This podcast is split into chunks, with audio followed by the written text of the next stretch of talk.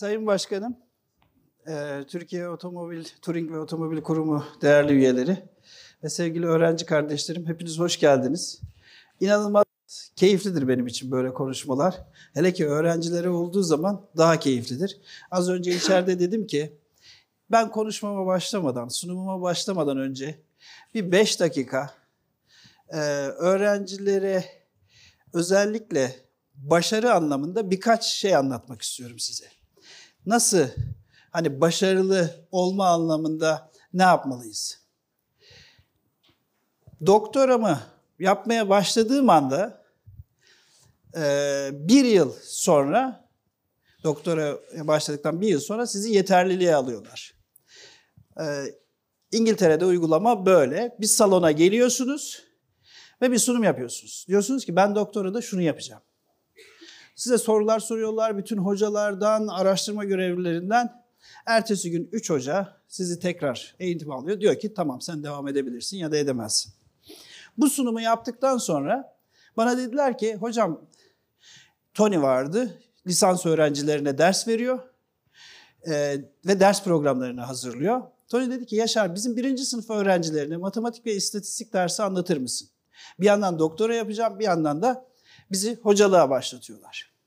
Tamam olur dedim. Yalnız dedi bir eğitim alacaksın. İki aylık bir eğitim alacaksın. Haftada iki gün ve bu iki ay sürecek. Nasıl ders anlatılır, nasıl eğitim verilir, eğitimi öğrenmek nedir falan böyle şeyler. Ya benim matematiğim, istatistiğim iyidir hocam diyorum. Türkiye'ye de gelmek istiyorum o sırada yaz tatilinde ama yazın orada ders aldım. Sonra bize böyle bir eğitim verdiler.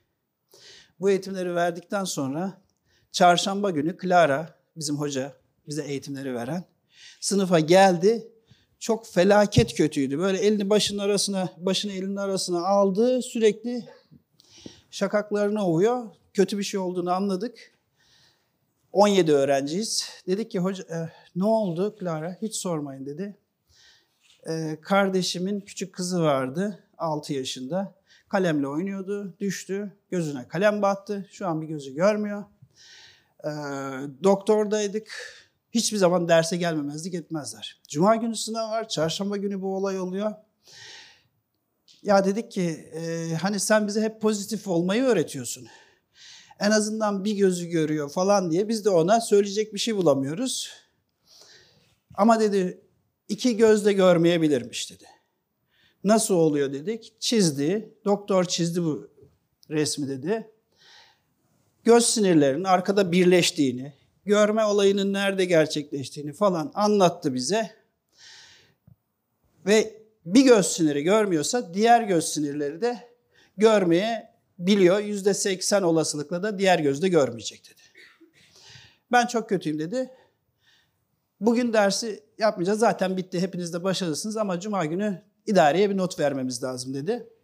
Ben de biz de tamam dedik. Ama soramadık da nereden soru soracaksın? Bize bir sürü şey anlattın. Sınavda nereden sorumlu olacağız? Bir şey de soramadık. Cuma günü oldu. Clara dedi ki ya bu olay beni çok etkiledi. Size sınav falan filan yapmayacağım. Alın idareye sadece kağıt vermem gerekiyor. Bu beyaz kağıtları tek soru yazıyorum. Göz nasıl görür? Çizin, anlatın. Biz oturduk. Sakın kimse çıkmasın. Yaklaşık 10 dakika içerisinde herkesin sınav bitti. 17 tane tutor adayı yani hoca adayı ee, bitti. Arkasından kağıtları aldı, okudu. 90'ın altı, bir kişi 85 altı, 90'ın altı, 85'in altında alan yoktu. Dedi ki benim öyle bir yeğenim yok. Öyle bir olay da olmadı. Siz dedi sorumlu olmadığınız bir konuyu nasıl öğrendiniz? O anda olay patladı kafamızda. Ya bize görsel hafızayı anlatıyordu, mavi öğrenciyi anlatıyordu, kırmızı öğrenciyi anlatıyordu, yeşil, sarı öğrenci. Öğrenme şurada gerçekleşiyordu. Yorumlama sol tarafta gerçekleşiyordu. Bizim eğitim sistemimiz sürekli sol tarafa yükleniyordu. Ve bu yüzden öğrenemiyorduk. Eğer bir şeyin resmini çizemiyorsanız, hangi disiplin olursa olsun, hangi ders olursa olsun, kafanızda onun resmini çizemiyorsanız, görsek somut hale getiremiyorsanız öğrenmemişsinizdir. Hiçbir zaman üniversitenin açıldığı hafta ilk dersi kaçırmayın. İlk derste hoca bir yılda anlatacağı her şeyi alt alta verir. Sırasıyla. Der ki İstanbul'dan çıkacağız. Atıyorum Şanlıurfa'ya gideceğiz. Yolda şuraya, şuraya, şuraya, şuraya uğrayacağız. İlk derste yol haritasını verir. Genellikle ilk derse de birçok öğrenci girmez. Ben hayatım boyunca ilk dersi hiç kaçırmadım. Çünkü yol haritasını görmek istiyorum. Biz hedefimiz ne? Nereye ulaşmaya çalışıyoruz? Bu derste ben en sonunda nereye ulaşacağım? Tabii bize İngiltere'de orada bu işi çok iyi anlattılar. İlk dersi sakın kaçırmayın arkadaşlar. Ve mutlaka kafanızda hayal edin. Bu dersin aynı bu konuştuğumu Kültür Ocağı Vakfı vardır. Orada da öğrencilere anlatmıştım. Yaklaşık bir hafta önce muhteşem bir mail aldım. Dedim ki dersinden e, herhangi işletme ekonomi değil ama çok zor da olan, sevmeyen, zorlanan birisi var mı dedim dersinden. Bir bayan çıktı. Dedi ki Emine'ydi zannedersin. Emine'ye de Hatice. Hocam dedi ben de inşaat mühendisliği okuyorum. Mukavemet dersini hiç beceremiyorum dedi. Hiçbir şey anlamıyorum dedi. Bak dedim eve gidiyorsun. iki tane sandalyenin arasına bir tahta koyuyorsun. Üzerinde sıçrıyorsun. Tahtanın kırıldığı anda hangi güçle kırıldığını nasıl hesaplardın formülü bulmaya çalışıyorsun. Sonra bana mail attı. 70 almış ilk vizeden. Hayal edin arkadaşlar. O yüzden bugün size görsel bir ekonomiyi size görsel olarak anlatacağım. bir insanın vücudu nasıl çalışıyorsa ekonomi de öyle çalışıyor. Ekonomi tam dört tane ayak üzerine oturuyor. Para Harekatı kitabımı roman olarak hazırladım. Ekonomiyi sıradan insana anlatmak için Para Harekatı kitabının ilk 80 sayfasını şimdi anlatıyorum. Masanın üzerinde bir top var. Bu kristal bir top. Ekonominin ayakları böyle oynuyor. Aşağı yukarı aşağı yukarı oynuyor. Yani şu ayaklar bir aşağı iniyor bir yukarı çıkıyor. Top da buna göre sağa sola gidiyor. Kristal topun adı güven. Ayaklar çok hızlı oynarsa bu oyun top kristal top kırılıyor ve masayı kim yönetiyorsa genellikle değişiyor. Kriz diyoruz ona. Topu yere düşürmeyeceksiniz ekonomide. Bu ayaklara baktığımızda bütün ekonomi, ekonomi ve işletme öğrencilerini bir görebilir miyim? El kaldırabilirler mi? Tamam. Çok güzel. En azından bir 8-10 kişi var. Bütün ekonomi bu dört ayak üzerinde inceliyor. Bütün aldığınız dersler bu dört ayağın dersleri. Size belki bir dönemde 7-8 ders, 8 dönemde de 8 kere 8, 56. Yani 50-60 ders alıyorsunuz. Hepsi bu ayakların dersi.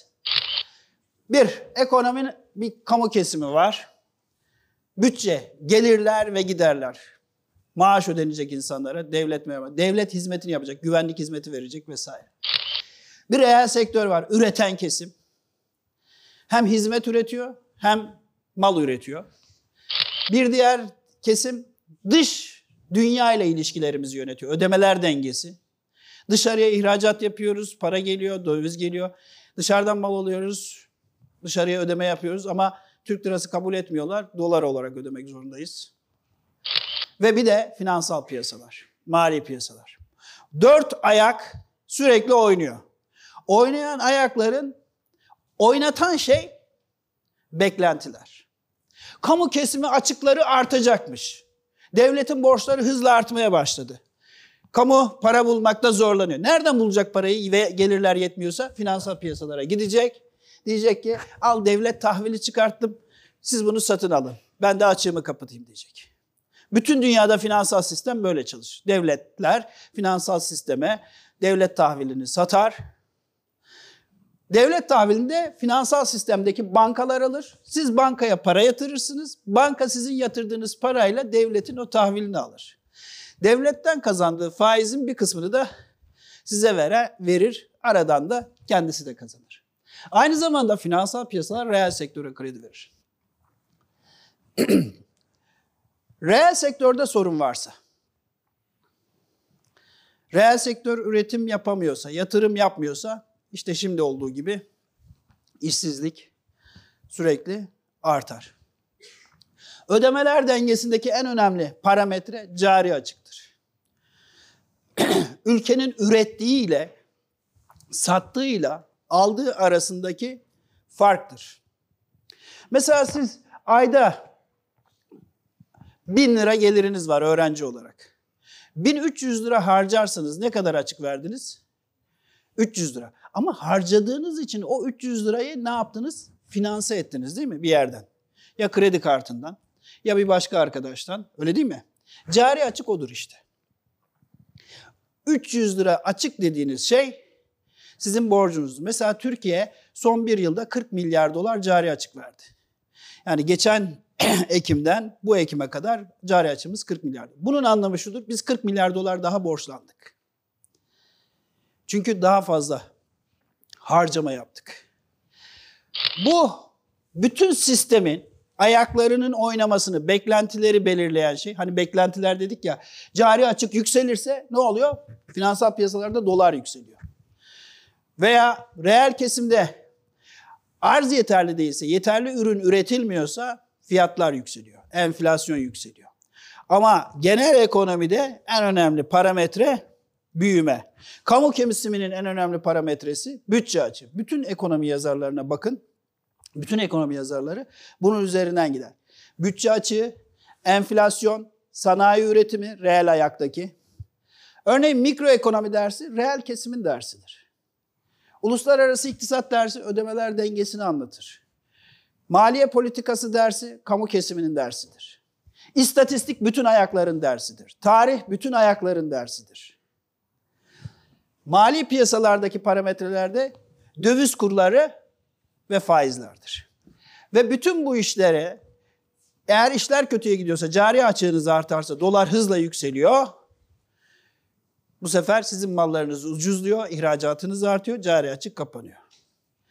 Veya bütçe açığı artarsa faizler hızla yükseliyor. Mesela bu sene özellikle bütçe açığında büyük bir artış var. Bu da faizleri yukarı çeken en büyük etkenlerden bir tanesi. Şimdi mali piyasalarda iki kısım var. Para piyasalarında bir yıldan kısa vadeli para alışverişi yapılıyor. Üç ay vadeli kredi almışsanız para piyasasında işlem yapmışsınız demektir.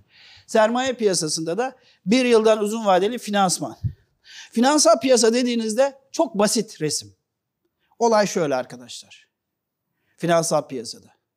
Bir parası olanlar var. Bir de paraya ihtiyacı olanlar var. Parası olanlar sokağa çıkıp benim param var, kredi isteyen var mı diye bağırmıyorlar. Aracılara diyorlar ki benim paramı al en güvendiğine kredi ver. Banka böyle bir işlem yapıyor. Finansal aracılar ve bunu düzenleyen kurumlar finansal sistemde arzı ve talebi karşılaştırıyorlar. Paranın arzı ve talebi, paranın arz ve talebi karşılaştığında paranın fiyatı ortaya çıkıyor. O da faiz. Faiz paranızı kiraya vermenizin bedelidir. Ve bu arz ve talep eğer denge bozulursa ya faizler artıyor ya da düşüyor. İşte bütün ekonomik aktiviteyi belirleyen finansal sistem kendi kur ve faiz yoluyla bütün sistemi dengeye getirmeye çalışıyor. Ama kriz bazen öyle bir vuruyor ki top düşüyor yere. Artık o andan itibaren insanların bütün harcama e, şeyleri değişiyor. Örneğin kamu kesiminden bir haber geldi. Bütçe açıkları açıklandı. Bütçe açıkları hızla yukarı gidiyor. Faizler yukarı gidiyor. Örneğin reel sektörden enflasyon verisi geldi. Enflasyon düşmeye başlamış. Kur aşağı doğru gidiyor. Enflasyon düşmeye başladığında. Kuru en çok e, iki tane faktör vardır. Biri faizlerdir, biri enflasyondur. Faizler anında etki yapar. Mesela Merkez Bankası faizi 2 puan arttırsın. Kur 3.50'ye kadar düşer şu an. Veya Merkez Bankası bu toplantıda faizi 2 puan düşürsün. Kur direkt 4'ü geçer. Çünkü alternatif maliyetine bakar insanlar. Faiz anında etkiler kuru. Enflasyon uzun vadede etkiler.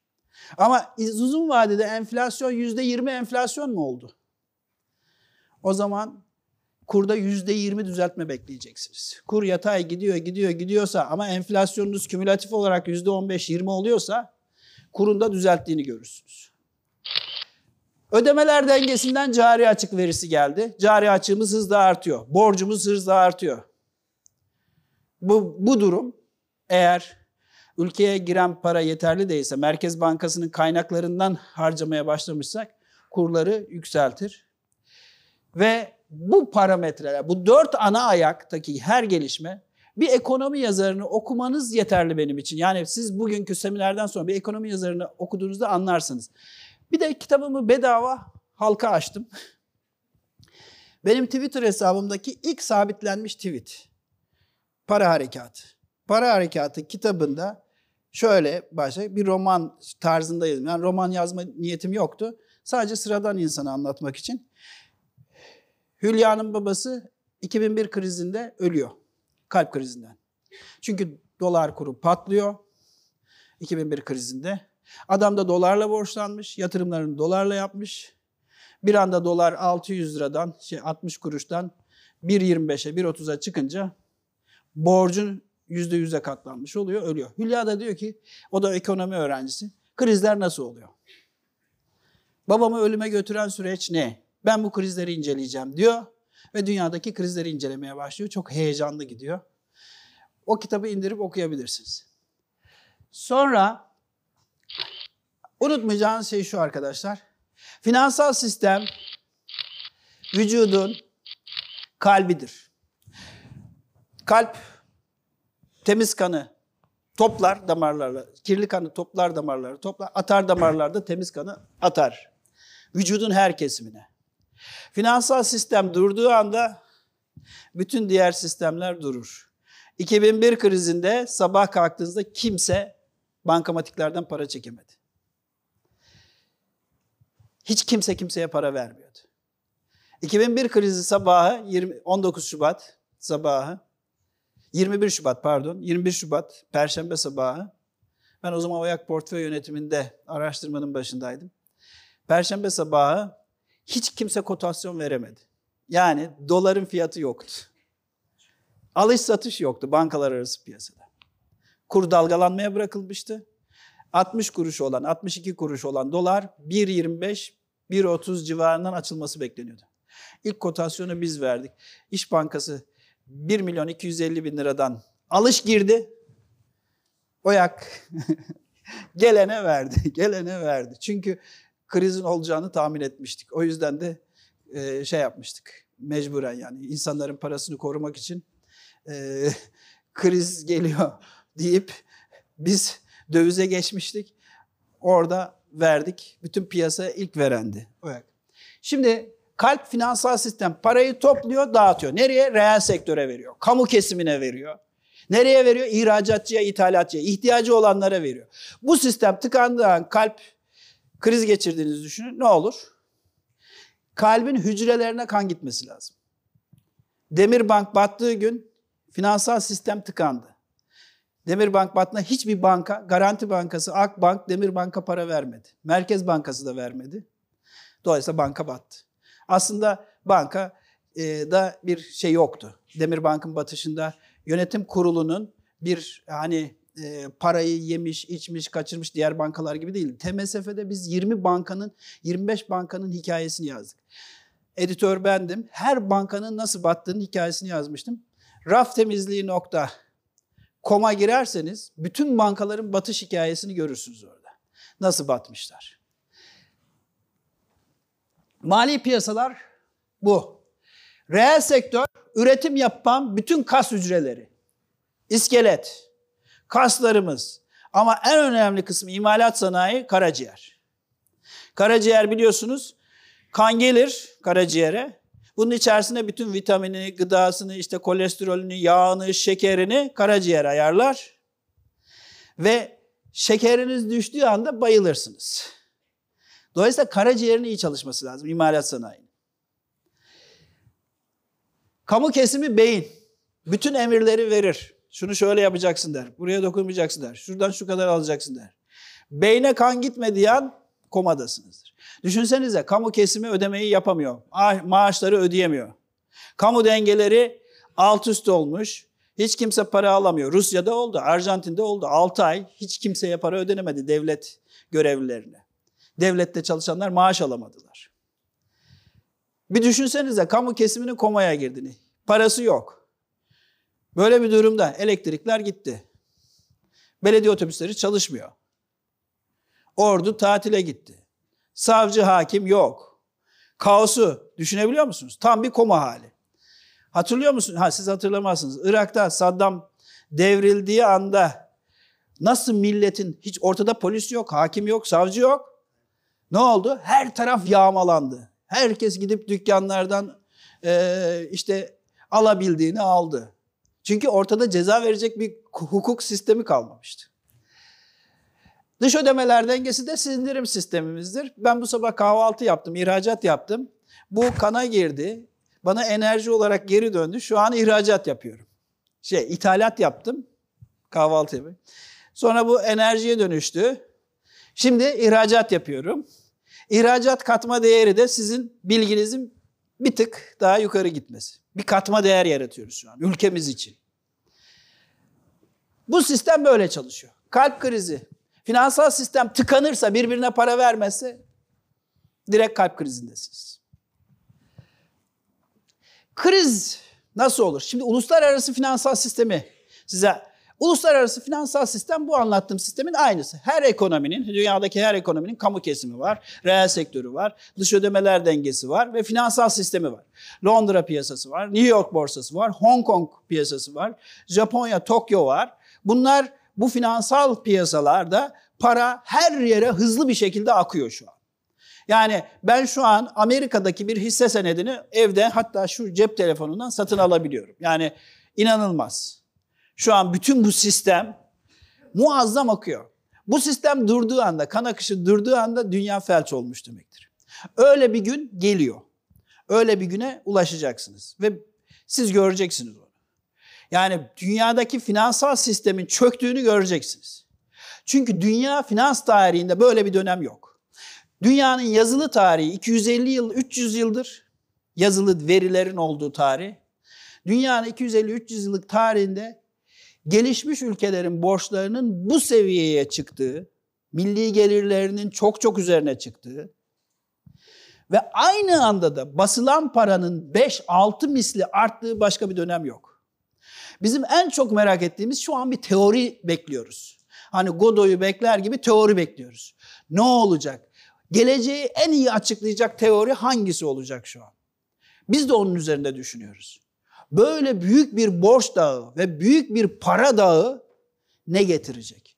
Onu konuşmamın sonuna doğru anlatacağım ne getirmesini beklediğimi. Evet, şimdi bakın bir kriz dinamiğini görün. Hani bir kriz nasıl olur? Ekonomide bir kriz nasıl çıkar? Bu resim, bir gün e, Marmara Üniversitesi'ndeki öğrencilerime dedim ki, arkadaşlar dedim size ödev, vize yapacağım. Vize sorusunu dedim, e, Yahşi Batı filmi çıkmıştı o sırada. Yahşi batıdan yapacağım dedim. Parası olmayan bana söylesin ben sinemaya gitme parasını vereceğim. Gideceksiniz, filmi izleyeceksiniz ve size dedim ondan sınav yapacağım. Onlar dedi ki hocam nereden çıktı? Düşünebiliyor musunuz? Bir filmi izleyip çıksanız, filmi size anlatırsam anlatabilir misiniz? Anlatırsınız. Ama sınav yapacağım dediğim için kimse filmi izlememiş, not tutmuş. Ya buradan gelirse, ya bu espriyi sorarsa, ya şöyle olursa. O sırada filmi izlerken sol beyinlerini kullanmalarına sebep oldum. Öyle diyerek. Sonra tabii sınav falan yapmadım. Ama öyle notlar tutanlar var ki inanamadım. Benim dersimde hiçbir zaman not tutturmam. İlk 35 dakika olayı anlatırım. Herkes anlar, dersi derste öğrenir. Son 10 dakika not tutarlar. Akıllarında kalanı yazarlar. Kalanı yazarken de şöyle yaparlar. Hocam ben şurayı hatırlayamadım orada ne demiştiniz? Dolayısıyla bütün bağlantıyı kurarlar. O yüzden hocayı dinlemek derste sizde normal. Not tutarsanız beyin şöyle diyor. Deftere yazdın, öğrenmene gerek yok. Sınav akşamı çalışırsın. Böyle olmayacak. Beyin otomatik öyle düşündürüyor. Yazdığınız anda nasıl olsa burada var. Öğrenmene gerek yok. Kendinizi bir zorlayın. Evet, burası hane halkı. Sizin anneniz, babanız, kardeşlerinizle yaşadığınız ev. Burası üreten kesim, fabrika. Burasına bu hane halkı iş gücü veriyor, karşılığında maaş alıyor. Burası dış dünya. Öbür e, bizim ülkemizin dışındaki üreticiler, finansal piyasalar vesaire. Biz dış dünyaya ihracat yapıyoruz, ithalat yapıyoruz. Yani reel sektör üretiyor, şey yapıyor, ihracat veya hizmet sektörü işte turizm e, ihracat yapıyor. Burası devlet. Devlete ve burası da finansal piyasalar. De, finansal piyasalara da iş gücü gidiyor, maaş alıyor. Bu da bu anlamda banka reel kesimin bir hizmet üreten sektörü. Fonksiyonu ama finansal piyasalar fonksiyonu. Aracılık fonksiyonu. Sonra devlete iş gücü veriyoruz, memur oluyoruz. Karşında maaş alıyoruz. Aynı zamanda devlet bizim vergimizi kesiyor, yatırıyor. Sanayi üreten kesim vergi ödüyor. Devletin gelirleri bu.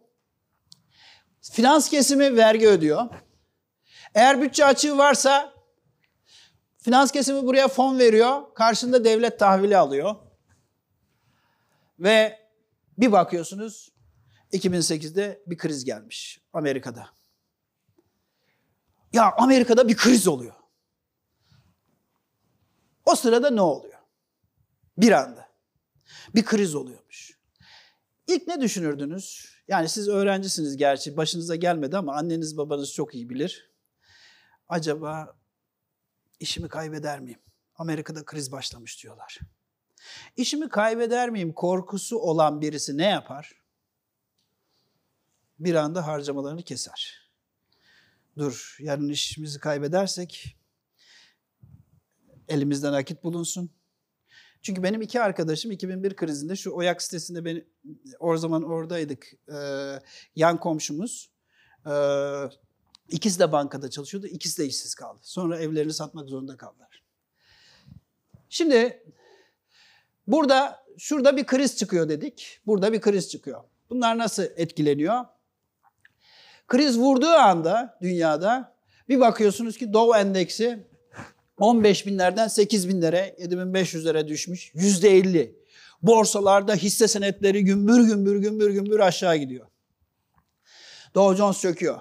Bir bakıyorsunuz burada Türk finans piyasalarında aynı şekilde bizim borsa 55 bin 60 binden 25 bine düşüyor. Satan satına. Satan satına. Sonra buralar çökerken dolar fırlıyor. Dolar 1.20'lerden 1.70'e fırlıyor bir anda. 2008 bir kriz çıkmış Amerika'da. Ha benim para harekatı kitabım 2006 yılında yayınlandı. Para harekatında Amerika'da bir kriz çıkıyor. Ama Amerika'da 2008'de çıktı. Ve mortgage ve inşaat sektöründen çıkıyor. Ben dünyayı çok ciddi hızlı takip ediyorum. Yani çok sıkı takip ederim. Orada Ponzi oyununu fark etmiştim. Şimdi size göstereceğim. Yani o sistem nasıl nasıl kriz çıkarttı? Bundan sonraki krizin nasıl çıkacağını anlamanız için onun nasıl çıktığını bilmeniz gerekiyor. Şimdi dolar yükseliyor. Bu sırada hane halkındaki dolar ne olacak acaba diyor yükseliyor. Ya düşerse bozdursam mı? Yoksa e, tutsam mı? Bir sürü cevap veremiyor. Borsa çöküyor, dolar yükseliyor. Yani volatilite artıyor.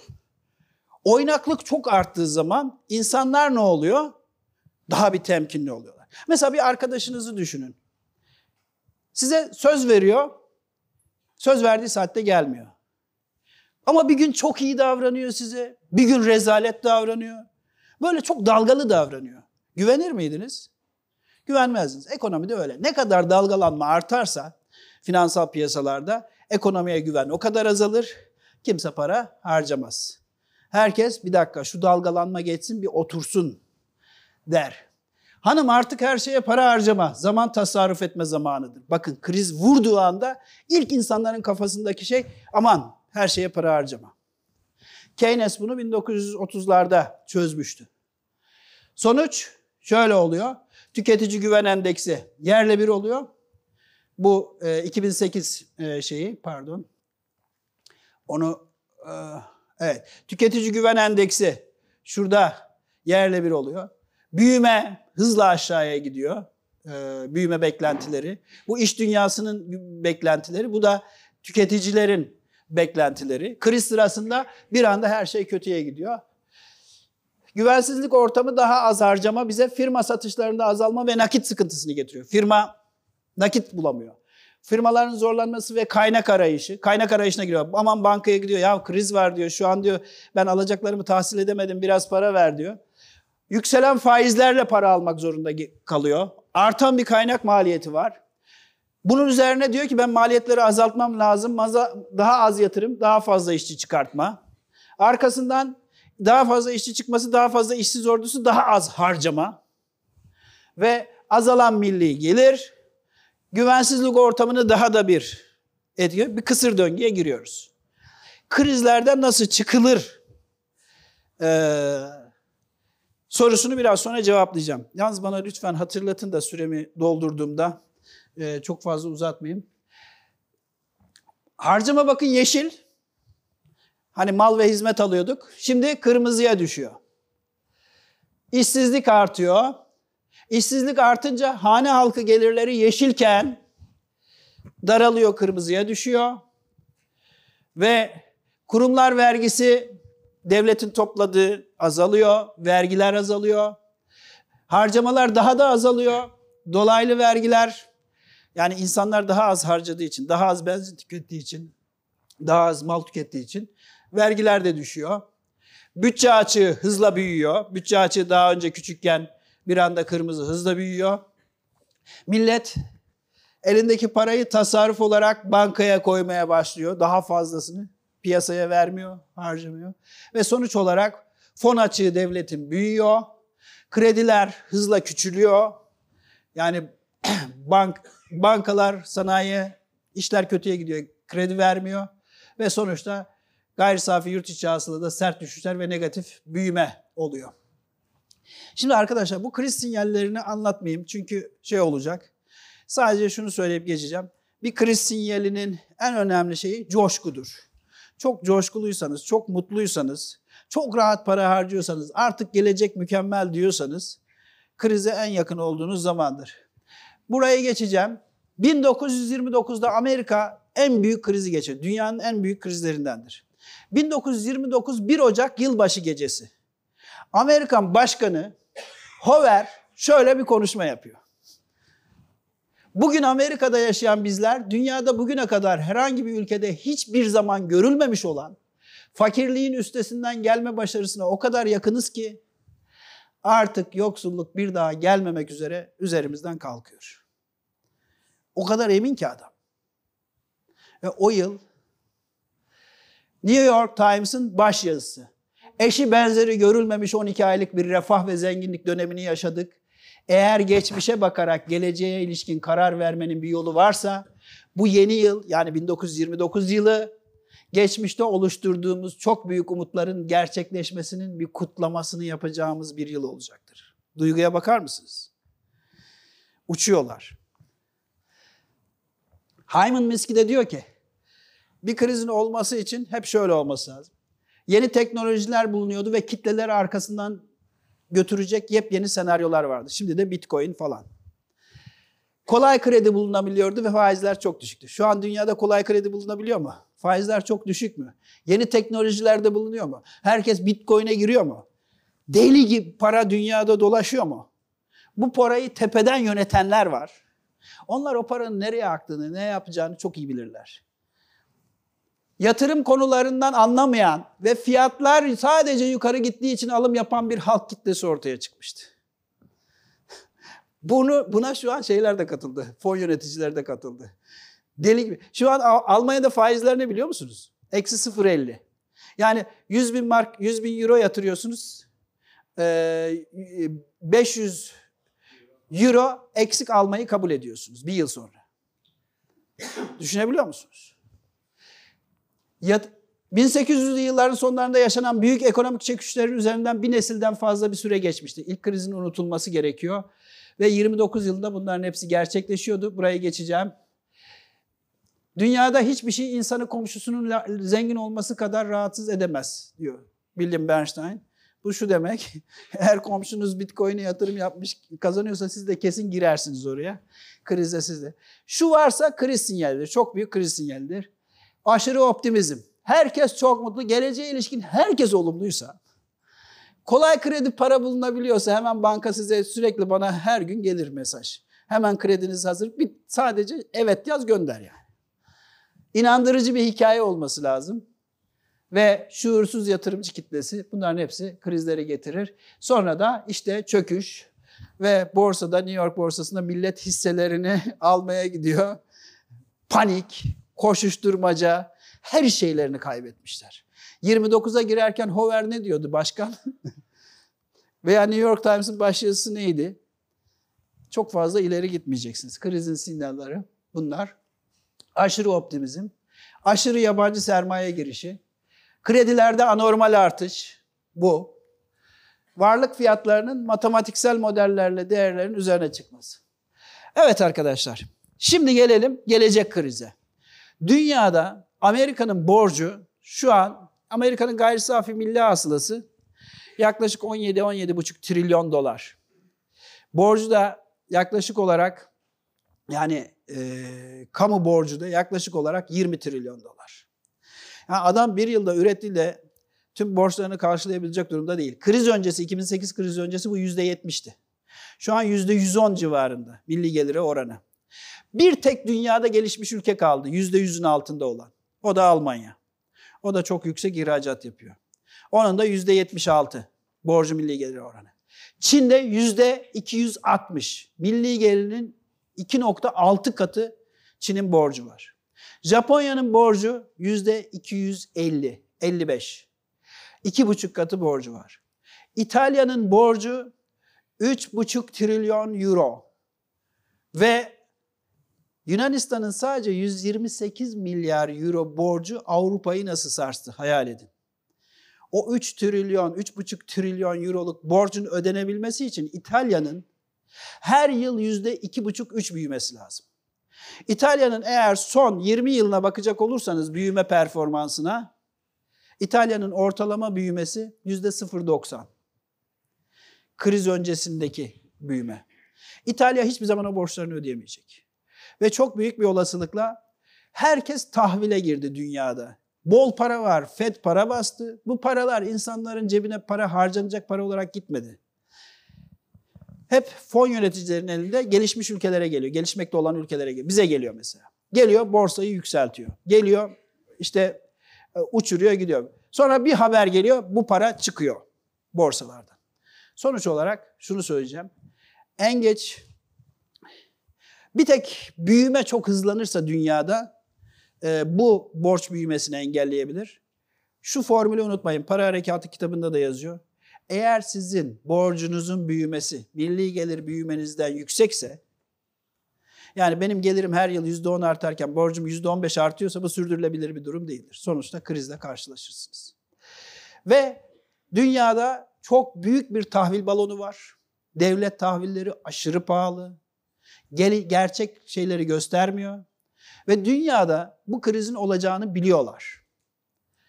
Ve benim tahminim şu çok büyük bir olasılıkla Amerika'da enflasyon baş gösterecek ve tüm dünyaya bu enflasyon yayılacak. Enflasyonun yükselmesiyle birlikte tahvil bono fiyatları hızlıca düşecek. Tahvil bono faizleri hızla yükselecek. Faizin yükselmesi demek fiyatın düşmesi demektir. Çok fazla default gelecek. Yani dünyada çok fazla borcunu ödeyemeyen ülke ortaya çıkacak. Bu defa farklı diye bir kitap var. Ee, bütün 1800, 1600 yıllardan beri dünyadaki tüm krizleri inceliyor. Carmen Reinhardt'la Kenneth Rogoff'un kitabı. Türkçe'ye çevrildi. Bu defa farklı. Dilimizin en pahalı sözcüğü. Bu defa farklı diyorlar. Dolayısıyla benim genel olarak öngörüm şu. Son şununla bitireyim. Hızlı geçeceğim. Bu, bu buralar şey değil. Evet, panik tasarruflarına, krizi nasıl terse çevirebiliriz onu anlatıyordum. Kriz anında büyük bir düşüş oluyor. İlk 9 ay her şey daha kötü olacak diyor insanlar. Sonraki 9-12 ayda dip görüldü mü diye konuşuyorlar. Sonraki bütün krizlerde aynı bu şablon var. 12-15 ay geçince krizin üzerinden evet dip görüldü diyorlar. Ve sonra hızlı bir büyüme geliyor ve çok hızlı bir toparlama geliyor. Bütün krizlerde bu. Bu da insan psikolojisinden kaynaklanıyor. Ve e, Amerika'daki kriz nasıl çıkmış bu kısım vardı ama çok uzattım ben. 15 e, şey soru da alacağım ama. Krizin vadesini de bir Krizin şöyle, e, krize vade vermek aynı İstanbul'da bir deprem olacak diyen bir uzmanın süre vermesi gibi bilir. Yani evet İstanbul'da sıkışıyor. Biz bir, bir, diyorlar ki işte 20 yıl içinde bir deprem olacak. Ben de şöyle söylüyorum. Önümüzdeki 3 yıl içerisindeki herhangi bir tarihte bu bir ay sonra da olabilir bir tetikleyici faktör olacak. Ve bu tetikleyici faktör bir hafta sonra da ortaya çıkabilir. Ama ben şu ocağın 15 ile Şubat'ın 15'i arasını çok riskli görüyorum. Neden? Amerikan borsaları çok yükseldi. İnanılmaz yükseldi. Her şeye göre, her kritere göre aşırı pahalı. Yani bir ayakkabı almaya gitseniz normalde hadi 100 lira, 150 lira, 200 lira, hadi 250 lira. Ya 800 liraya alır mısınız aynı kalite ayakkabıyı? Şu an Amerikan borsası öyle. Yani 250-300 lira olması gereken şey en az 600 lira. Bu yüzden bir de 15'inde şey açıklanacak Amerika'da. Amerikan tüfe verileri, enflasyon verileri. Geçen ay üretici fiyatları beklentinin iki katı yüksek geldi. Amerika'da muazzam bir istihdam artışı var. Enflasyon hızla yukarı. Enflasyon hızla yukarı gitmesi demek bir anda Amerikan faizlerinin hızla yükselmesi demektir. Yani millet Amerikan tahvillerini elden çıkartmaya başlar. Bu bir tetikleme yapıp domino taşı gibi diğer piyasaları da etkilediği an önüne geçmeniz artık çok zordur. Çünkü para basarak ilk krizi durdurdunuz. İkinci krizde para bassanız da millet korktuğu zaman altına girer. Ben genel olarak şunu söyleyeyim. %10-15 portföyün altında bulunması lazım. En az %10-15'i hep altında durması lazım. O bir sigorta. Çünkü dünyada böyle bir kriz olacak. Borç krizi mutlaka gelip vuracak. Süreyi bilmiyorum. Ne kadar?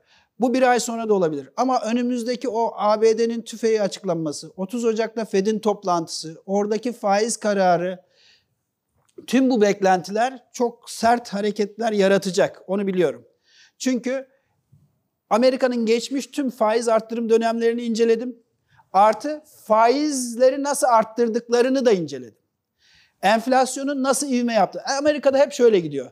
Düşüyor enflasyon krizlerde. Böyle geliyor, geliyor, geliyor, geliyor. Tak diye yükseliyor. O hızlı yükseliş geldiği an faizleri çok hızlı arttırmalılar. O tabii ki tüm gelişmekte olan ülkeleri de vuracaktır arkadaşlar. Şimdi ben soruyla gidersem daha iyi olacak. Hani ben bu kadar konuştum. Sorarsanız orada e, cevaplarım. Evet, soru sormak özellikle öğrenci arkadaşlar. Soru sormak isteyen var mı? Bu sunumumu da paylaşabilirsiniz öğrenci arkadaşlarla. Ee, Evet, geliyor mikrofon. Hocam öncelikle hoş geldiniz. Hoş bulduk. Ee, aslında hepimizin gündeminde olan bir konu var yani genç olarak. Ee, genç işsizlik konusu var şu an Türkiye'nin gündeminde. Evet. Ee, en son açıklanan oranlar sanırım %20 civarındaydı. Evet, daha Ve biz yüksek. de yarın öbür gün mezun olacak insanlarız. Evet. Bu konuda bizim üstümüze düşen nedir ya da biz ne yapabiliriz? Yani daha önceden bildiğim kadarıyla aktif istihdam politikaları uygulandı ama sektör araştırması yapılmadığı için bize çok fazla bir faydası Güzel. olmadı. Bu konuda ne yapabiliriz? Çok güzel bir soru sordun. Ee, ben şunu söyleyeyim. Size düşen görev ne? Marmara Üniversitesi'nde 7 yıl ders verdim. Şu an Boğaziçi Üniversitesi'nde Ekonomi Finans Master'da part-time hoca olarak ders anlatıyorum. Bütün öğrencilerime şunu anlatıyorum. Hep son iki haftayı bu konuya ayırırdım. İş bulma konusunda size düşen görev ne? Nasıl iş ayarlayacaksınız, iş bulacaksınız? Öğrencilerimden kimse mülakatı kaybetmedi biliyor musunuz? Çünkü mülakatta ne yapacaklarını anlattım. Şimdi nereye başvuruyorsunuz arkadaşlar? Nereye başvurarsanız başvurun mülakatlarda üç soru sorulur her zaman. Bu yüzde yüz çıkacak soruları söylüyorum size. Yazın not alın. Hayır şaka dedim ya sakın not alın. Bir, sizi tanıyalım. Efendim ben Yaşar Erdinç şuradan mezun oldum. Kitap okumayı severim. Bitti. Hiç kimse kendini tanıtamıyor. Ben o kadar mülakat yaptım ki hem iş yatırımı araştırma birimine bir sürü eleman aldım. Ee, işte Gedik Yatırım Danışmanlığı birimini kurarken oraya bir sürü eleman aldım. Fakat öğrencilerde böyle bir şey var. Ya seni tanımak istiyorum. Açıl bana diyorum. Çok ciddi bir şekilde korkak, Kazanabilecek miyim? Gözleriyle bakıyorlar. Hayır. Kim hangi kuruma gidiyorsunuz? O kurumun hemen web sitesinden bütün kurumun ayrıntılarını öğreniyorsunuz. Tarihçesini bile. O sitede o kurumun departmanlarını, her bir departman ne iş yapıyor? Sizin niteliğiniz ne? Siz neyi en iyi yapıyorsunuz? O departmanların hangi birimine siz kendinizi çok yakın görüyorsunuz? Hangi birimdeki işi yapıyorsunuz? Orada çalışan bir adam var mı? Tanıdığınız var mı? Ona soruyorsunuz. Şirketi ezberliyorsunuz. Sizi tanıyalım dediğinde ben gıda mühendisiyim. Şu şu konularda projeler hazırladım. Özellikle şu projemin sizin departmanınızın şurasında çok faydalı olacağını düşünüyorum. Hazırlanın bu şekilde. İkinci soru hep şudur. Niçin bizi seçtiniz? Çok kurumsal bir yersiniz. Kapıdan kovsanız bacadan gireceğim ben buraya. Ben bütün okul hayatım boyunca ama böyle hissediyorsanız söyleyin. Yalan sakın söylemeyin. Ben okul hayatım boyunca buraya girmeyi hayal ettim ya. Sizin hiç hayaliniz yok mu? Şurada çalışsam diye. Ben bunu hayal ettim. Hayalim gerçekleşmiş olacak. Bir de atasözü var. Yani benim şu niteliklerim sizi şuraya uyuyor. Çok hızlı öneririm e, vesaire. O sırada bir de üçüncü kısım vardır. Teknik soruların olduğu. Hani mesela bir ekonomici giriyorsa, işletmeci giriyorsa derse marjinal fayda nedir? Söyle bakayım. İşte veya başka e, bir sürü ekonomi, makroekonomi. GDP ne demek? Tüfe nasıl hesaplanır? Böyle sorular. Hocam bildiğim yerden gel? Arkadaşlar diyordum hepsi bildiğiniz yerden gelecek. Nasıl? Şimdi demin kendinizi tanıtıyorsunuz ya. Aynı zamanda da niye bizi seçtiniz derken, niye orayı seçtiğinizi açıklarken teknik terimler kullanın. Yani şöyle, e, ben işte e, şöyle bir proje hazırladım. Bu projede cari açığın toplam tüketim üzerindeki etkisine baktım. Tabii cari açıkla dış ticaret açığı vesaire derken hemen atlar. Dur bakayım cari açık ne demek? Dolayısıyla teknik terim kullandığınızda her examiner, her sınav yapan mutlaka arkadaşlar, mutlaka kullandığınız teknik terimi bilip bilmediğinizi kontrol eder. Baktınız mülakat uzuyor. Bilin ki sizi almayı çok ciddi ciddi düşünmeye başladılar. Aman ne olur hemen kaçayım. Şeye girdiğinizde, mülakata girdiğinizde sakın ha şöyle girmeyin. Yani buraya gelip böyle değil. İşte ben geldim. Hiç görmediğiniz bir adam göreceksiniz şimdi. Ne istediğini bilen, şirketinizi çok iyi tanıyan, şirketinizin neresinde nasıl fayda yaratacak bir adamı göstereceğim ben size. Bu duyguyla gideceksiniz. Yani ben size göstereceğim demeyin adamlara. evet başka soru var mı? Evet önce şurayı alalım. Evet. Ben İsim? e, Muhammed teşekkür ederim hocam sunumunuz için. Ben Türkiye neze- e, özelinde bir soru sormak istiyorum. E, yaklaşık 5 yıllık bir periyotta e, dolar euro faizleri, yani dolar euro kurları 2 liraya yakın bir artış gösterdi. Peki 2018'den sonrasındaki 5 yıl düşündüğümüzde Türkiye'deki bu döviz kurları ne durumda gelecek bir öngörünüzü sormak istiyorum. Evet döviz kurunu belirleyen ana faktör enflasyon ve faizdir. Uzun vadede enflasyon belirlediği için eğer Türkiye'de enflasyonu düşürmeyi başaramazlarsa yüzde ortalama 9 enflasyonda gidersek 9'un bileşkesini alın 5 yıllık tamam mı? 9, yüzde 9'u bir daha yüzde 9, bir daha yüzde 9'da şey yaptığınızda 5 yıllık yüzde 45 yapar basiti. Ama bunun şeyi yüzde 70 olur. Ee, bileşiği yüzde 65-70 olur. Demek ki şu an kuru 4 lira gibi yaparsak 4 kere 7 28, 6.80 gibi bir rakam. Eğer biz enflasyonumuzu 3'e düşürürsek o zaman yüzde 3'ü hesaplayarak gidin. Tabii o sırada Amerika'da da enflasyonun yüzde birlerde, ikilerde kaldığını düşünüyorum. Anladınız mı? Amerika ile Türkiye arasındaki fark kadar bir enflasyon. Dolayısıyla her zaman kur tahminini uzun vadeli yaparken çok basittir. Normalde şöyle yapılır. Bir ülkenin cari açık vermediği yıl baz alınır. Mesela o yıl kur kaçtı? Mesela 2002'de biz cari açık vermedik. Cari fazla verdik. Yaklaşık şöyle bir 1 milyar dolar fazlamız vardı. O yılı baz alacaksınız. Kur kaç liraydı? Tamam mı? 2002'de. Orada 1.20 idi kur. Bizdeki enflasyonu ekleyin bugüne kadar. Şu anki kuru bulursunuz ve bu anki kur Normalde onu teyit ediyor. Yani enflasyonu ekleyerek gittiğinizde. Hatta şu an kur 4.20 falan olmalı normalde. Anladınız? Tamam. Var mı başka? Demin ha siz Evet. siz- alayım ben. Sesi duyabiliyorum. Ha tamam mikrofon. İsim? Abdülbaki Keşik, işletme birinci sınıf öğrencisi. Şey sormak istiyorum hocam. Şimdi e, çok büyük çabanız var hocam. İşte bunları anlatıyorsunuz. E, yani cumartesi günü hafta sonu olmasına rağmen geliyorsunuz anlatıyorsunuz. Ya eminim yapmışsınızdır. E, sadece merakımdan da söylüyorum. Yani hani, yapılan bu araştırmalar akademisyen kimliğinizle ve diğer hocaların yaptıklarıyla beraber hani devlete sunulan e, raporlar var mıdır? E, peki buna göre yani önlem alınıyor mu sizce? Yoksa daha fazla şey mi yapması lazım? Şeklinde bir Bakın olacak. 2008 krizinde ben Durmuş Yılmaz o zaman Merkez Bankası Başkanıydı. Durmuş Yılmaz'ı aradım. Ya dedim ben dedim şu an krizlerle ilgili bir kitap çıkartmak üzereyim. Ve ben dedim e, gelip size sunum yapmak istiyorum. Krizle ilgili size bilgimi paylaşmak istiyorum. Durmuş Bey buyur gel dedi. Erdem Başçı da o zaman başkan yardımcısıydı. Gittim. İbrahim Turan başkan yardımcısıydı. 40 tane araştırma birimi elemanı, başkan, başkan yardımcıları ağırladılar. Ve dinlediler beni. Ve ben de orada Asya krizinden hani 2008 krizi olmuş. O sırada bir sürü çare düşünüyorlar. E ben de krizlere kafa patlatmışım. 2001 yılından 2006 yılına kadar kitap yazmışım.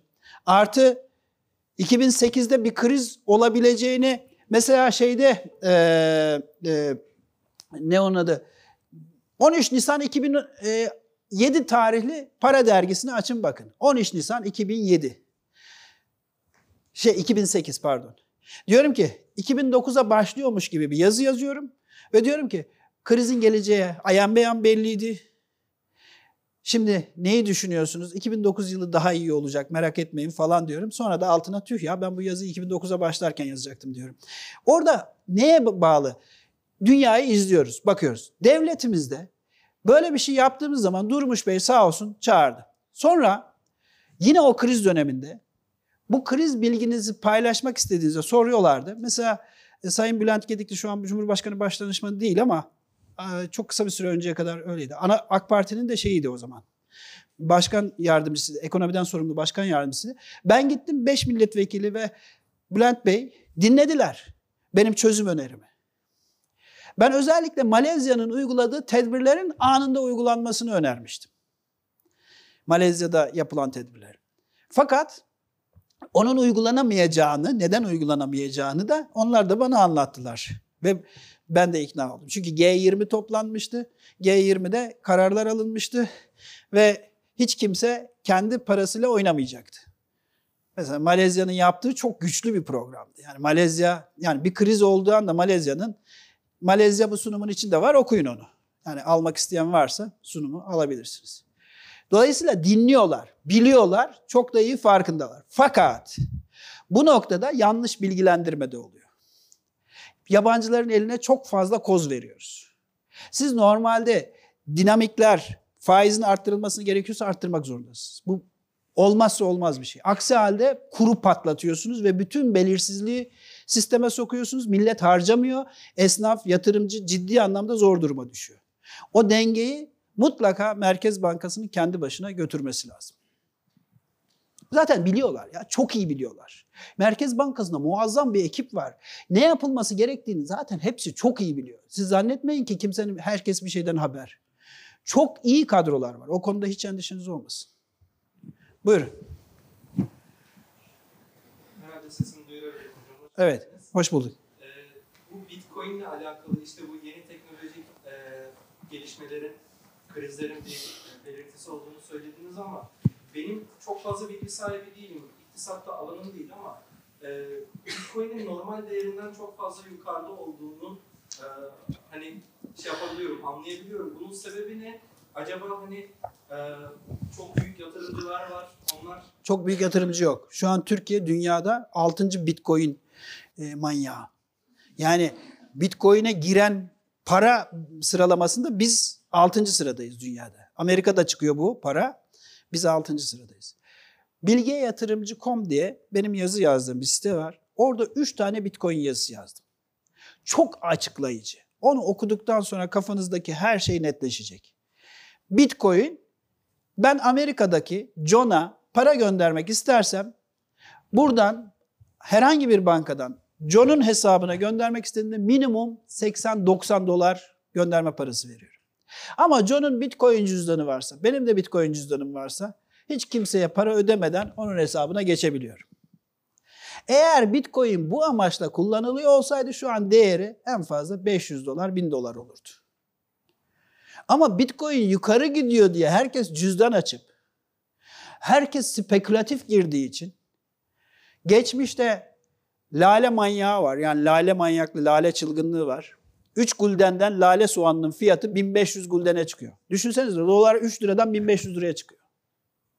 Ve millet alıyor. Adam 3 lale soğanla çiftliğini satıyor. Hayvanlarıyla, eviyle birlikte. Diyorsunuz ki ya bu manyaklar nasıl yapmış bunu? Aynı durumu ben şu an Bitcoin'de görüyorum. Böyle bir çılgınlık var şu an. Ama teknolojiyi anlamadıkları için öyle bir şey. Ama mesela Ripple öyle değil. Ripple hiç bireyseli almıyor. Banka kurumlarla anlaşmış.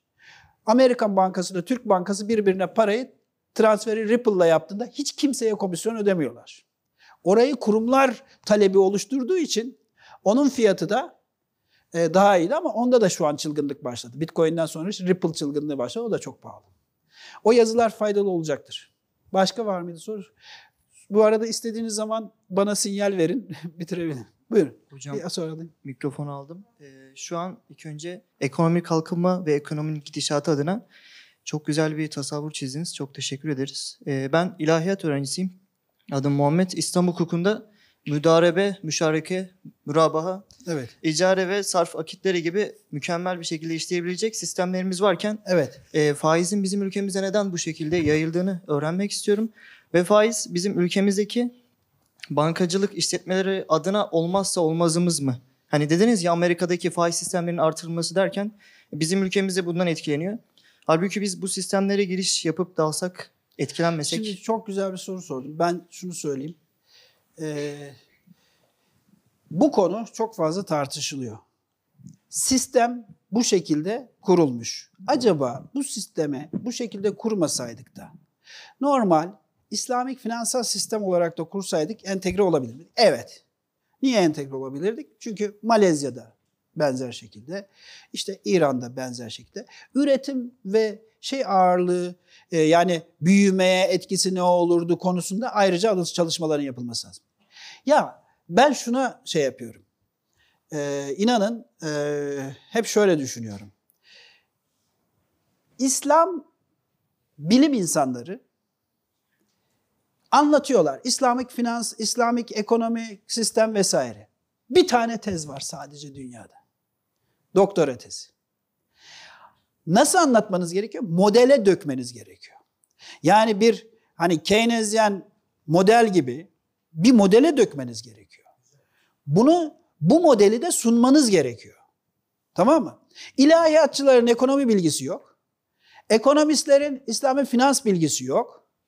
Dolayısıyla böyle modeller bir türlü çıkmıyor. Bu çok ciddi tartışılır uluslararası e, literatürde tartışılır. Ama bakıyorum ben kitaplara ayetler hadislerle şöyle olması gerekiyor tamam mı? Bu ülkedeki verimliliği, büyümeyi olumlu etkileyecektir yok. Böyle olması gerekiyor. Böyle emrediliyor ya.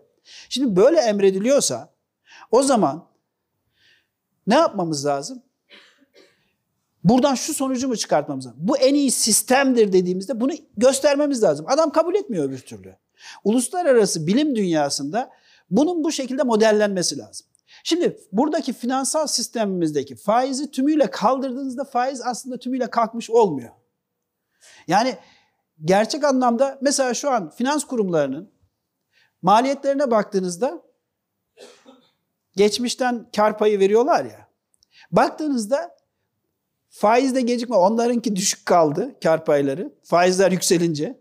Bir süre geçtikten sonra onlarınki de işte %13-15'e çıkıyor. Yoksa mevduat kaybediyorlar. Aynı şekilde. Bunun oturup bilimsel çalışmasını bulamadım. Bir kişi çalışmış. O da en son şuna geliyor. En son şunu söylüyor. Ekonomik bireyler dürüst olmalıdır. Tamam mı?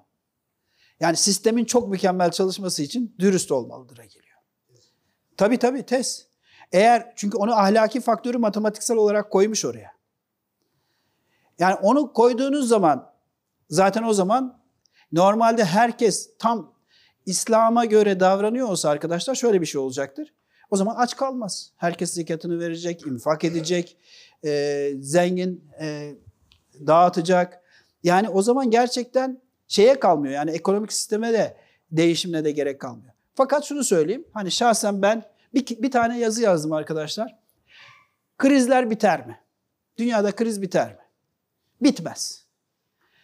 Ayetlerde insanın ne kadar nankör olduğu, ne kadar hemen bir şeyi arttırmak istediği e, işte ayetler var hani e, Kur'an dedim ki Kur'an-ı Kerim cevap veriyordur buna. Krizler nasıl çözülüre cevap vardır dedim. Oku, sırf o gözle okudum. Yani 11-12 defa okudum ama 5. okuyuşumda direkt şey gözüyle okudum. Yani direkt olarak sadece ekonomist gözüyle okudum. Krizler bitmez dedim. Niye biliyor musunuz? Çünkü krizleri inceledim, kitabını yazdım. Para harekatının son paragrafı, son bölümünü okuyun. Sadece hırstır krizin sebebi. Siz eğer 15 ay sonra alacağınız arabayı para biriktirip bugünden satın alıp kendinizi 24 ay, 36 ay krediye bağlıyorsanız krizin sebebi budur. Başka sebebi yoktur. Herkes ayağını yorganına göre uzatsa hiçbir ülkede kriz olmaz. Siyasiler seçim kazanmak için gelecekteki bütçe gelirlerini şimdiden harcıyorlar. İşletmeler gelecekte büyük para kazanacağız bu işten diyorlar. Büyük yatırım yapıyorlar ama nakit girişi sağlayamıyorlar. Veya nakit girişi sağlıyorlar ama dünyada bir kriz oluyor. Bir anda kimse harcamıyor para, batıyor işletmeler. Bir benim şey e, Google'a yazarsanız Ertem Efendi, Sezai Bey ve fotokopi yazım var. O bütün bu sistemi anlatıyor. Ertem Efendi, Sezai Bey ve fotokopi yazısı. Ona bakarsanız orada göreceksiniz.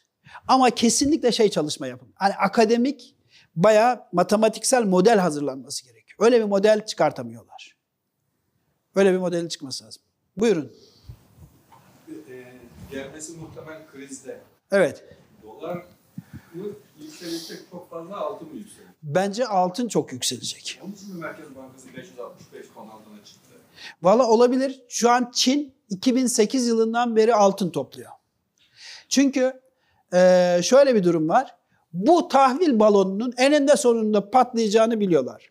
Tahvil, bakın Kongo ormanlarına gitseniz, acıksanız, cebinize bir altın verseniz kabul ederler. Ama doları verseniz, kağıt parçasını kimse kabul etmez. O yüzden sigorta olmalı. Altın bir savaş dönemlerinde çok yükseliyor. İki petrol fiyatları arttığında altın da artıyor. Şu an petrol fiyatları da artış trendinde. Bir de reel faizden çok etkileniyor altın. Yani enflasyonla faiz arasındaki farktan. Şu an Amerika'da enflasyonun yükseleceğini fiyatlıyor altın. 1200 dolardan şu an 1325 dolarlara geldi.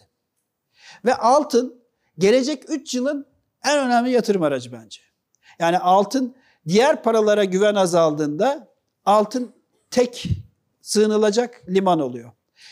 O krize hazırlık anlamında %15-20 altın yeter çünkü o %20'lik kısım alım gücü öyle bir artar ki portföyünüzün %60'ı kadar bir alım gücü yaratır. Var mı başka soru? Ee, oldukça verimli bir sunumdu. Teşekkür ederiz. Ben şunu merak ediyorum. Bu kriz sinyalleri ve kriz dinamikleri bakımından Türkiye'yi yorumlayacak olsanız e, nasıl değerlendirirdiniz? Yani Türkiye'de kriz bekliyor musun diyorsun? Ben. Şöyle, Türkiye'deki normal kendi dinamiklerimizden bir kriz beklemiyorum. Yani e, yani şu anki dinamiklerimizden bir kriz beklemiyorum. Fakat Türkiye'de yanlış yapılan şeyler var. Onları da yazıyoruz zaten. Yanlış yapılan şey yani birincisi mesela KGF desteği çok büyük etki yaptı. Olumlu etki yaptı. Bunu görüyoruz. Fakat e, kredileri patlatarak büyümeyi sağladığımız için ki insanların da işte kredi kartlarında da büyütme yaratıyoruz. Yani bir bakıma borcu arttırarak büyüme sağlıyoruz. O zaman ne oluyor? Gerçekten ileride kendi krizimizi hazırlıyoruz. Ben krizin Türkiye'nin kendi sebeplerinden ortaya çıkacağını düşünmüyorum. Ama dışarıdan kaynaklanan sebeplerle biz de kriz yaşayacağız. Yani eğer gerçekten Dow endeksi, Amerikan borsası ne alakası var diyeceksiniz ama %15-20 düştüğünde burası darmadağın olur. Yani biz dolarda 4.50-4.60'ı yakalayamayız yani. E, fırlar gider.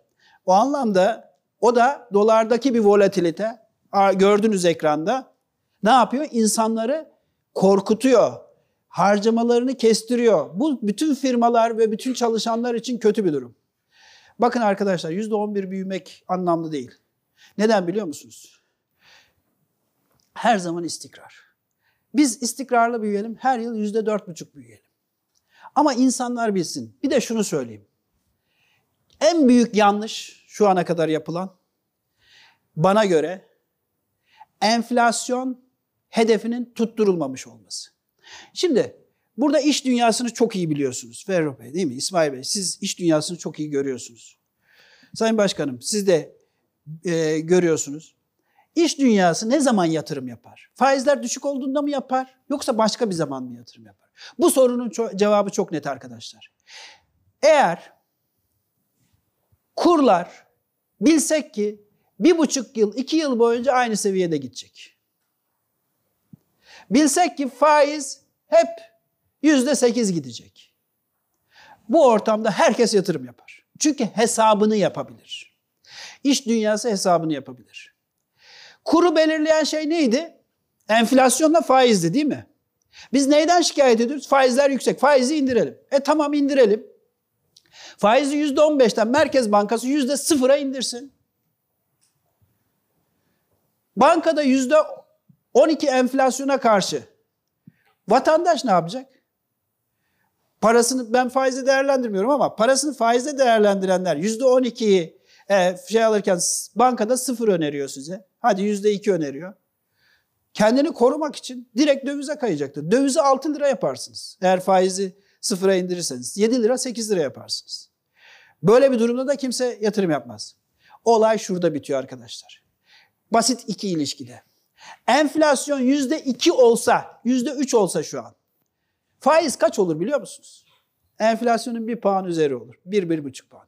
Üç buçuk, dört olur. En fazla dört olur. Peki enflasyon yüzde üçte gidiyorsa, faiz de dörtse, üç, dört, dört buçuksa, kur ne kadar değişebilir ki? Demin soru sordu. Dedi ki 5 yılda kur ne olur? E, enflasyon yüzde üçse kurdaki değişim ne yapar? Dalgalar azalır. Böylelikle ne yaparız? Enflasyonu istikrarlı ve düzenli hale getirdiğimizde kuru ve faizi istikrarlı hale getiririz. Önünde istikrar gören müteşebbis dehşet yatırım yapar. Gider ihracat pazarlarına açılır. Şu an yapılabilecek en önemli olay budur. Başka bir şey yoktur. Direkt enflasyonu yüzde beşe düşüreceksin. Direkt düşüreceksin. Paul Volcker 1982 yılında Amerikan Merkez Bankası'nın başına geçtiğinde Amerika'da enflasyon yüzde 15'ti. Enflasyon Amerika'da yüzde 15'ti. Faizler yüzde 17-18'di. İlk yaptığı şey faizleri arttırabildiği kadar dibine kadar arttırdı. Bütün dünyaya şu mesajı verdi Amerika'ya. Enflasyon düşecek kardeşim. Yüzde ikiye düşüreceğim. Ve ne oldu? Ekonomiyi öyle bir derin resesyona soktu ki Paul Volcker. Bir yıl, iki yıl ekonomi resesyona girdi. 85'e 86'ya gelindiğinde artık enflasyon yüzde üç buçuk dörtlere düşmüştü. Faizler çok istikrarlı seviyelere düşmüştü. 87'den 2000'e kadar Amerikan ekonomisi kendi tarihinin en uzun dönemli istikrarlı yüksek büyümesini yaşadı. Tam 14 yıl. 14 yıl boyunca. Herkes önünü gördü. Herkes yatırıma başladı. Biz faiz değildir yatırımın sebebi. Eğer siz istikrarlı, mesela hükümet desin ki şu an faizler bundan sonraki 5 yıl boyunca %15'te kalacak. Enflasyon da 5 yıl boyunca %12 olacak. Kur da buna göre değerlenecek. Kesin bu olacak. Desin gene yatırım artar. Yani hesabını yapabilir adam. Adam şu an hesap yapamıyor ki. Kur bir yüzde on beş yukarı çıkıyor. Bir yüzde yirmi aşağı düşüyor. Faiz, enflasyon yüzde altılara düşmüştü. Tekrar yüzde on ikiye geldi. Volatilite en kötü şeydir. Hep ekonomiyi şey gibi düşünün, arkadaşınız gibi. Arkadaşınız size ne kadar oynak davranıyorsa o kadar sevmezsiniz, görmek istemezsiniz. Ne kadar istikrarlı davranıyorsa, ne zaman ne yapacağını biliyorsanız. İstikrar istikrardır. Evet. Hocam bir şey soracağım. Buyurun. Bu üzerinde en büyük fonksiyon yalnız faiz ve enflasyon dediniz. Cari Yalnız- açığın bu üzerinde etkisi yok. Şu, Şimdi Türkiye siz buyurdunuz 40 milyar dolar evet. e, cari açık verdi. E, bu parayı, bu dövizi temin etmek için şu anda devlet bankaları dolara 4.25, 4.5 gibi faiz veriyor. Evet. Yani cari açığın bu üzerinde etkisi var mı? Yok. Cari açın şöyle var. Kur üzerinde etkisi, dolaylı etkisi var. Neyin üzerinden var? Direkt sizin faiziniz üzerinden var. Yani cari açık şöyledir. Mesela kurunuz sizin eğer aşırı değerliyse Türk lirası cari açık verirsiniz. Yani kurunuz değerliyse cari açık verirsiniz. Kurumuz mesela şu an 4 yerine 3 3.85 yerine veya 3.70 yerine, 3.78 yerine 4.5 lira olsa bizim mallarımız daha ucuz olacak tüm dünyaya. İthalat daha pahalı olacak öyle değil mi? Cari açığınız hızla kapanır. O enerjiye ödenen bir 40 50 Evet. Sonuçta onu almak zorundayız. Tabii. En büyük sebeplerinden biri o. Ama şöyle mesela biz cari açık verdiğimiz sene 2006 e, 2007 civarında e, çok cari açık 70 milyar dolara çıktı. Kur 1.20'ye düştü. Hani cari açık artınca kur yükselirdi diyorlar. Şöyle oldu arkadaşlar. 2005 yılı var ya Avrupa Birliği'ne girecek bu ülke diye dehşet para geliyor. Bizim istediğimiz cari açık diyelim 50 milyar adamlar bize 80 milyar dolar gönderiyor. Dolayısıyla cari açın üzerinde para geliyor. O zaman da Merkez Bankası rezervleri artıyor. O zaman da kur düşüyordu. Dolayısıyla burada önemli olan şey şu. Mutlaka ve mutlaka olay şeyde bitiyor. Para politikasında bitiyor. Yani finansal sistemde olayı belirleyen şey para politikası. Elbette ki cari açınız yükseliyorsa, riskiniz artıyorsa kur üzerine baskı yaratıyor. Evet. Peki arkadaşlar. eee, oradan bir soru daha var ama isterseniz hani dışarı çıktığımızda da böyle cevaplayabilirim. Sayın Başkanım. Son soru olarak alalım o zaman. Kalkınma bankaların son zamanlarda böyle aşırı bir artış sağda solda sürekli reklamını görmemizin sebebi nedir veya neden bu kadar çok ilgi var? Kalkınma bankalarına mı? Ya ka- katılım bankaları pardon yanlış söyledim. Pardon. Ha, katılım bankaları şöyle arkadaşlar yani sonuçta biz Müslüman e, yani insanların yüzde 90 98'i Müslüman olan bir ülkeyiz. Ve çok ben tanıdığım insan var faiz hassasiyeti olan ve faiz almak istemediği için katılım bankalarına muazzam bir yönelme var. Hatta bu yüzden de kamu bankaları da katılım bankası kuruyorlar. Dolayısıyla e, yani mesela vakıf bank, vakıf katılım kuruyor. Ziraat bank, ziraat katılım kuruyor. Dolayısıyla bu trend bence devam eder ve katılım bankalarıyla İslamik ürünleri en yüksek derecede işlem yapan ülke hangisi biliyor musunuz? İngiltere. Mura, mudabara, müşa- muraba kredileri vesaire bütün Malezya, bütün İslamik ürünler İngiltere'den çıkıyor. Bunu hiç unutmayın. Şu an İngiltere bütün o İslamik ürün pazarını yönetiyor ve belirliyor. Ne kadar acı değil mi? Evet çok teşekkür ediyorum ilginize bu yoğun ilgiye sağ olun.